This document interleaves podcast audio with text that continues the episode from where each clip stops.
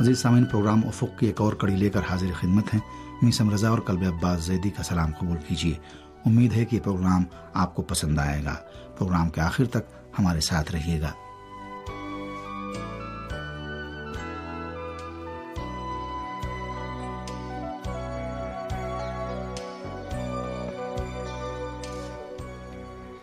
سامعین، آج کے پروگرام میں ہم آپ سے اسلامی طرز معاشرت کے بارے میں گفتگو کریں گے۔ گزشتہ پروگرام میں ہم نے آپ سے سماجی معاشرت کی اہمیت اور ضروریات کے بارے میں گفتگو کی تھی اور بتایا تھا کہ انسان فطری طور پر ایک سماجی اور اجتماعی مخلوق ہے اور دوسروں کے ساتھ معاشرت کے ذریعے بہت سی چیزوں سے بہرہ مند ہوتا ہے۔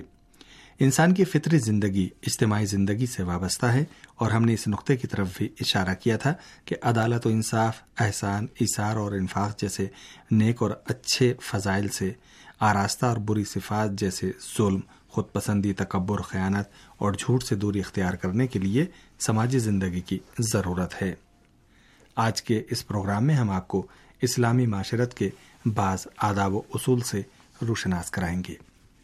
اسلام میں معاشرت کے جس اصول کے بارے میں تاکید کی گئی ہے، اس میں سے ایک لوگوں کے ساتھ نرم مزاجی یا با الفاظ دیگر نیک اور اچھے اخلاق کے ساتھ پیش آنا ہے۔ اسلام نے اپنے پیرووں اور ماننے والوں کو دوسروں کے ساتھ نرم مزاجی اور اچھے اخلاق سے ملنے جلنے اور برے اخلاق اور بد مزاجی سے پرہیز کرنے کی تاکید کی ہے۔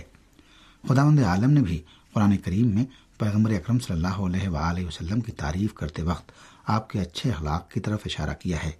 آپ لوگوں سے خوش اخلاقی سے ملتے تھے، جس کی وجہ سے لوگ آپ سے محبت کرتے تھے اور آپ کی باتوں میں حیرت انگیز اثر پایا جاتا تھا۔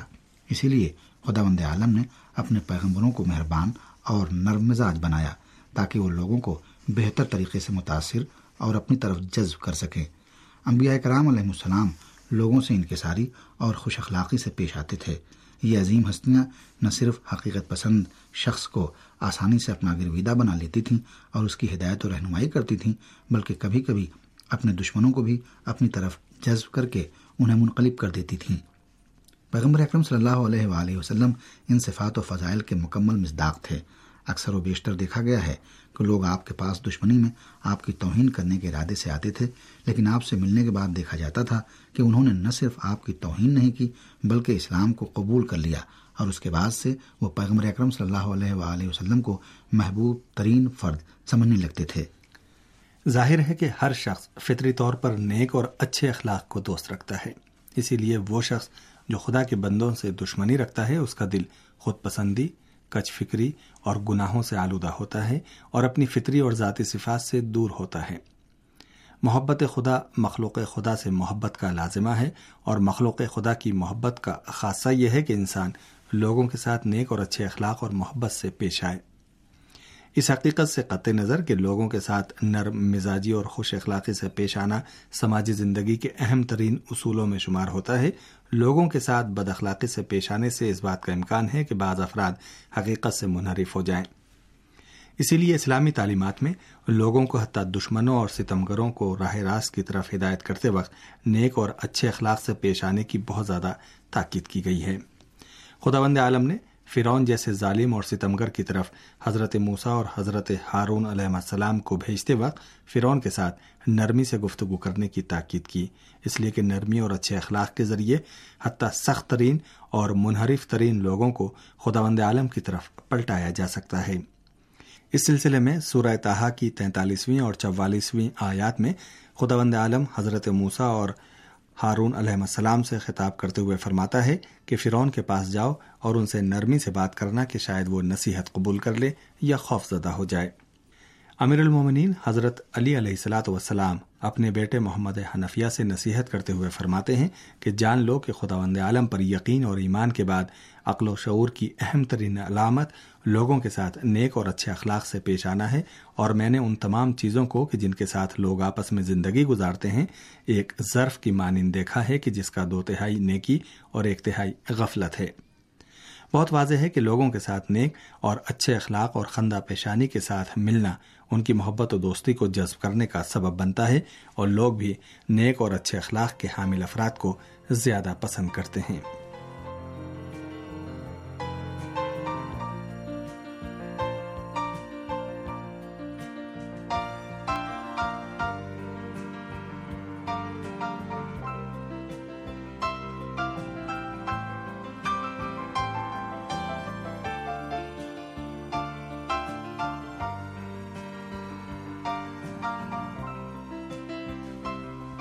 چنانچہ اجتماعی زندگی میں اسلامی نقطۂ نظر سے نرم مزاجی اور خوش اخلاقی کے ہرگز یہ معنی نہیں ہے کہ اگر ظلم و ستم اور منکرات کا سامنا ہو تو اس کے مقابلے میں خاموشی اختیار کر لیں اور اس کے خلاف اپنے منفی رد عمل کا مظاہرہ نہ کریں۔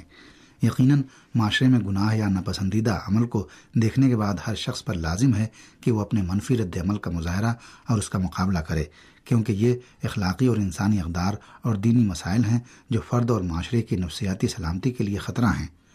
مجموعی طور پر کہنا چاہیے کہ حادیث اور روایات کے مطابق سماجی زندگی میں نیک اور اچھے اخلاق سے باہمی محبت اور دوستی کی بنیادیں مضبوط و مستحکم ہو جاتی ہیں۔ اور یہ امر سرزمینوں کے آباد ہونے اور طول عمر کا سبب بنتا ہے اور اس سے روزی میں اضافہ ہوتا ہے۔ حضرت امام جعفر صادق علیہ السلام فرماتے ہیں کہ جس کا اخلاق اچھا ہو جائے، اس کی زندگی کی راہ میں موجود مشکلات دور اور اچھی زندگی کے لیے راستے ہموار ہو جاتے ہیں۔ اجتماعی زندگی کے اہم آداب و اصول میں سے ایک یہ ہے کہ انسان دوسرے کی جان و مال کا احترام کرے۔ اس بارے میں اسلام میں مخصوص قوانین وضع کیے گئے ہیں۔ جو بھی ان قوانین کی خلاف ورزی کرتا ہے، اس کے خلاف قانونی کاروائی کے بعد اسے حکم الہی کے مطابق سزا دی جاتی ہے۔ اسلام نے انسان کی جان کی آغاز خلقت سے ہی حمایت کی ہے۔ جب وہ ایک نطفے کے علاوہ کچھ بھی نہیں تھا، اور ان افراد کی شدید مذمت کی ہے جو دوسروں کی جانوں کو خطرے میں ڈال دیتے ہیں۔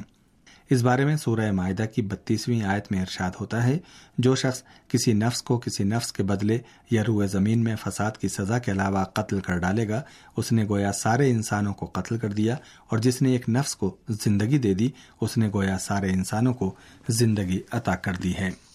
لوگوں کے اموال بھی ان کی جانوں کی طرح قابل احترام ہیں۔ اسی لیے اسلامی تعلیمات میں جہاں دوسروں کی جانوں کی حفاظت کے بارے میں تاکید کی گئی ہے، وہیں ان کے اموال کے احترام کے بارے میں تاکید کی گئی ہے۔ چنانچہ پیغمبر اکرم صلی اللہ علیہ وآلہ وسلم نے عید قربان کے ایک بڑے اجتماع میں فرمایا ہے کہ جس طرح سے آج کا دن اور یہ مہینہ اور یہ سرزمین محترم ہے، اسی طرح سے تمہارا خون اور مال بھی ایک دوسرے کے لیے محترم ہے۔ اور جب تم کل اپنے پروردگار سے ملاقات کرو گے، تو وہ تم سے تمہارے اعمال کے بارے میں سوال کرے گا۔ لوگوں کے مال کے احترام میں امانت داری اور دوسروں کے مال میں مالک کی اجازت کے بغیر تصرف اور قرض وغیرہ شامل ہیں۔ ان چیزوں کے بارے میں اس لیے احترام کرنے کی تاکید کی گئی ہے تاکہ دوسرے کے اموال تباہ و برباد نہ ہوں اور لوگوں کا قتل واقع نہ ہو اور اسلامی معاشروں میں لڑائی جھگڑے اور دشمنی پیدا نہ ہو۔ لوگ اپنے کاروبار کو ترک نہ کریں اور پورے سکون سے اپنے مال و دولت کو آپس میں ایک دوسرے کی ضروریات کو پورا کرنے کے لیے استعمال کریں۔ سماجی زندگی میں عزت و آبرو کے تحفظ پر بہت زیادہ تاکید کی گئی ہے۔ مومن کی عزت و آبرو اور اس کی حرمت کے حوالے سے لوگوں کی دو اہم ذمہ داریاں ہیں۔ ایک، مومن کی عزت و آبرو کا خیال رکھنا، دوسرے، اس کی عزت و آبرو کا دفاع کرنا۔ ایک، مومن بھائی کی عزت و آبرو کو بچانا، اس کی برائیوں پر پردہ ڈالنا ہے۔ اس لیے خدا بند عالم، جو انسان کے ظاہر اور باطن دونوں سے آگاہ ہے، اس کے عیوب کو برملا نہیں کرتا۔ بس وہ انسان جو خود برائیوں، خامیوں اور عیوب سے محفوظ نہیں ہے، وہ دوسروں کے عیوب اور برائیوں کی کیوں کر چھان بین کرتا ہے؟ یا دوسروں کو بدنام کرنے کے لیے کیوں ان کی غیبت کرتا ہے؟ یا ان کی غلطیوں کو آشکار کرتا ہے؟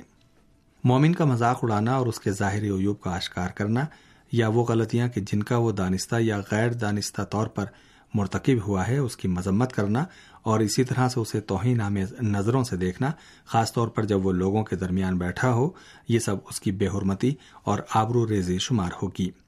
بہرحال، ہر وہ اقدام کہ جس سے مومن مرد یا مومنہ عورت کی شان و حیثیت اور مرتبے کو نقصان پہنچے، تو وہ اسلام کی نظر میں ایک ناپسندیدہ عمل ہے۔ حضرت امام جعفر صادق علیہ السلاۃ وسلام اس بارے میں فرماتے ہیں کہ وہ شخص جو مومن کو نقصان پہنچانے یا اس کی آبر و ریزی کے ارادے سے کوئی ایسی بات کہے کہ جس سے وہ لوگوں کی نظر سے گر جائے، تو خدا بند عالم اسے اپنی ولایت یعنی سرپرستی سے نکال دیتا ہے اور شیطان کی ولایت اور سرپرستی میں چھوڑ دیتا ہے اور شیطان بھی ایسے شخص کو قبول نہیں کرتا۔ روایت میں آیا ہے کہ ایک شخص نے پیغمبر اکرم صلی اللہ علیہ وآلہ وسلم کی خدمت میں کسی شخص کی برائی کی تو وہاں پر موجود دوسرے شخص نے اس کا دفاع کیا۔ آ حضرت صلی اللہ علیہ وآلہ وسلم نے فرمایا کہ جو کسی مومن کو آبر و ریزی سے بچاتا ہے تو وہ آتش جہنم سے محفوظ اور امان میں ہے۔ بنا ہر مسلمان کی ذمہ داری ہے کہ وہ معاشرتی اور سماجی زندگی میں اپنی استطاعت و توانائی کے مطابق کسی کو کسی مومن مرد یا عورت کی آبر و ریزی نہ کرنے دے کہ اس کی عزت مخدوش ہو جائے۔ سامعین، پروگرام کا وقت اب یہیں پر ختم ہوتا ہے۔ اگلے پروگرام تک اجازت دیجیے